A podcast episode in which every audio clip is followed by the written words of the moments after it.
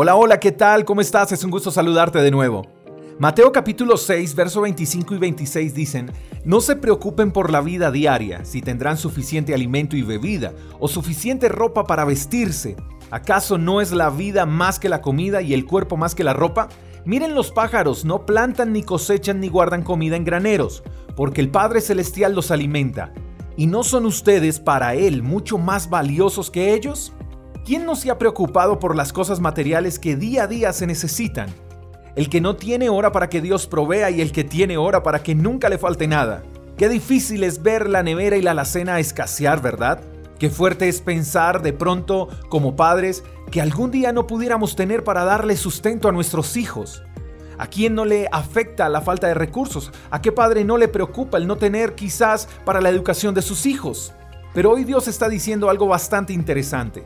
No se preocupen por la vida diaria. A veces ni siquiera se ha terminado el día y ya estamos preocupados por el día siguiente.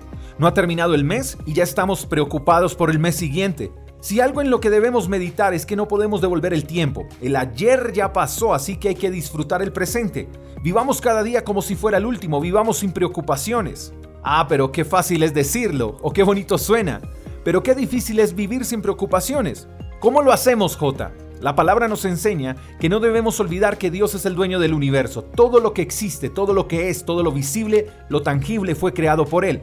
Y nos invita a lo siguiente, a detenernos por un momento, a mirar a nuestro alrededor y a fijarnos en aquellas pequeñas aves del cielo. Sí, esas aves que escuchas en las mañanas cantar sin importar si está haciendo frío o calor. Esas aves que ves volar sin importar si la noche anterior llovió o no. Y que analicemos cómo su creador las alimenta y cuida de ellas. Y hoy, ese creador, que es tu creador, tu Padre Celestial, te pregunta, ¿no vales tú mucho más que ellas? Hoy Él quiere que te convenzas que Él es un buen padre y como buen padre también es un buen proveedor. Solo confía en Él y no olvides que para Él eres su más grande tesoro. Descansa en Papá Dios que Él abrirá los cielos a tu favor y te sorprenderá con cosas maravillosas. ¿Sabes por qué? Porque el más interesado de que a ti, a tus hijos y a los tuyos no les falte nada es a Él. Pero Él quiere que aprendas a confiar y a creer sin desmayar. Te mando un fuerte abrazo, espero que tengas el mejor de los días. Hasta la próxima. Chao, chao. Gracias por escuchar el devocional de Freedom Church con el pastor J. Echeverry. Si quieres saber más acerca de nuestra comunidad, síguenos en Instagram, arroba Freedom Church Call. Hasta la próxima.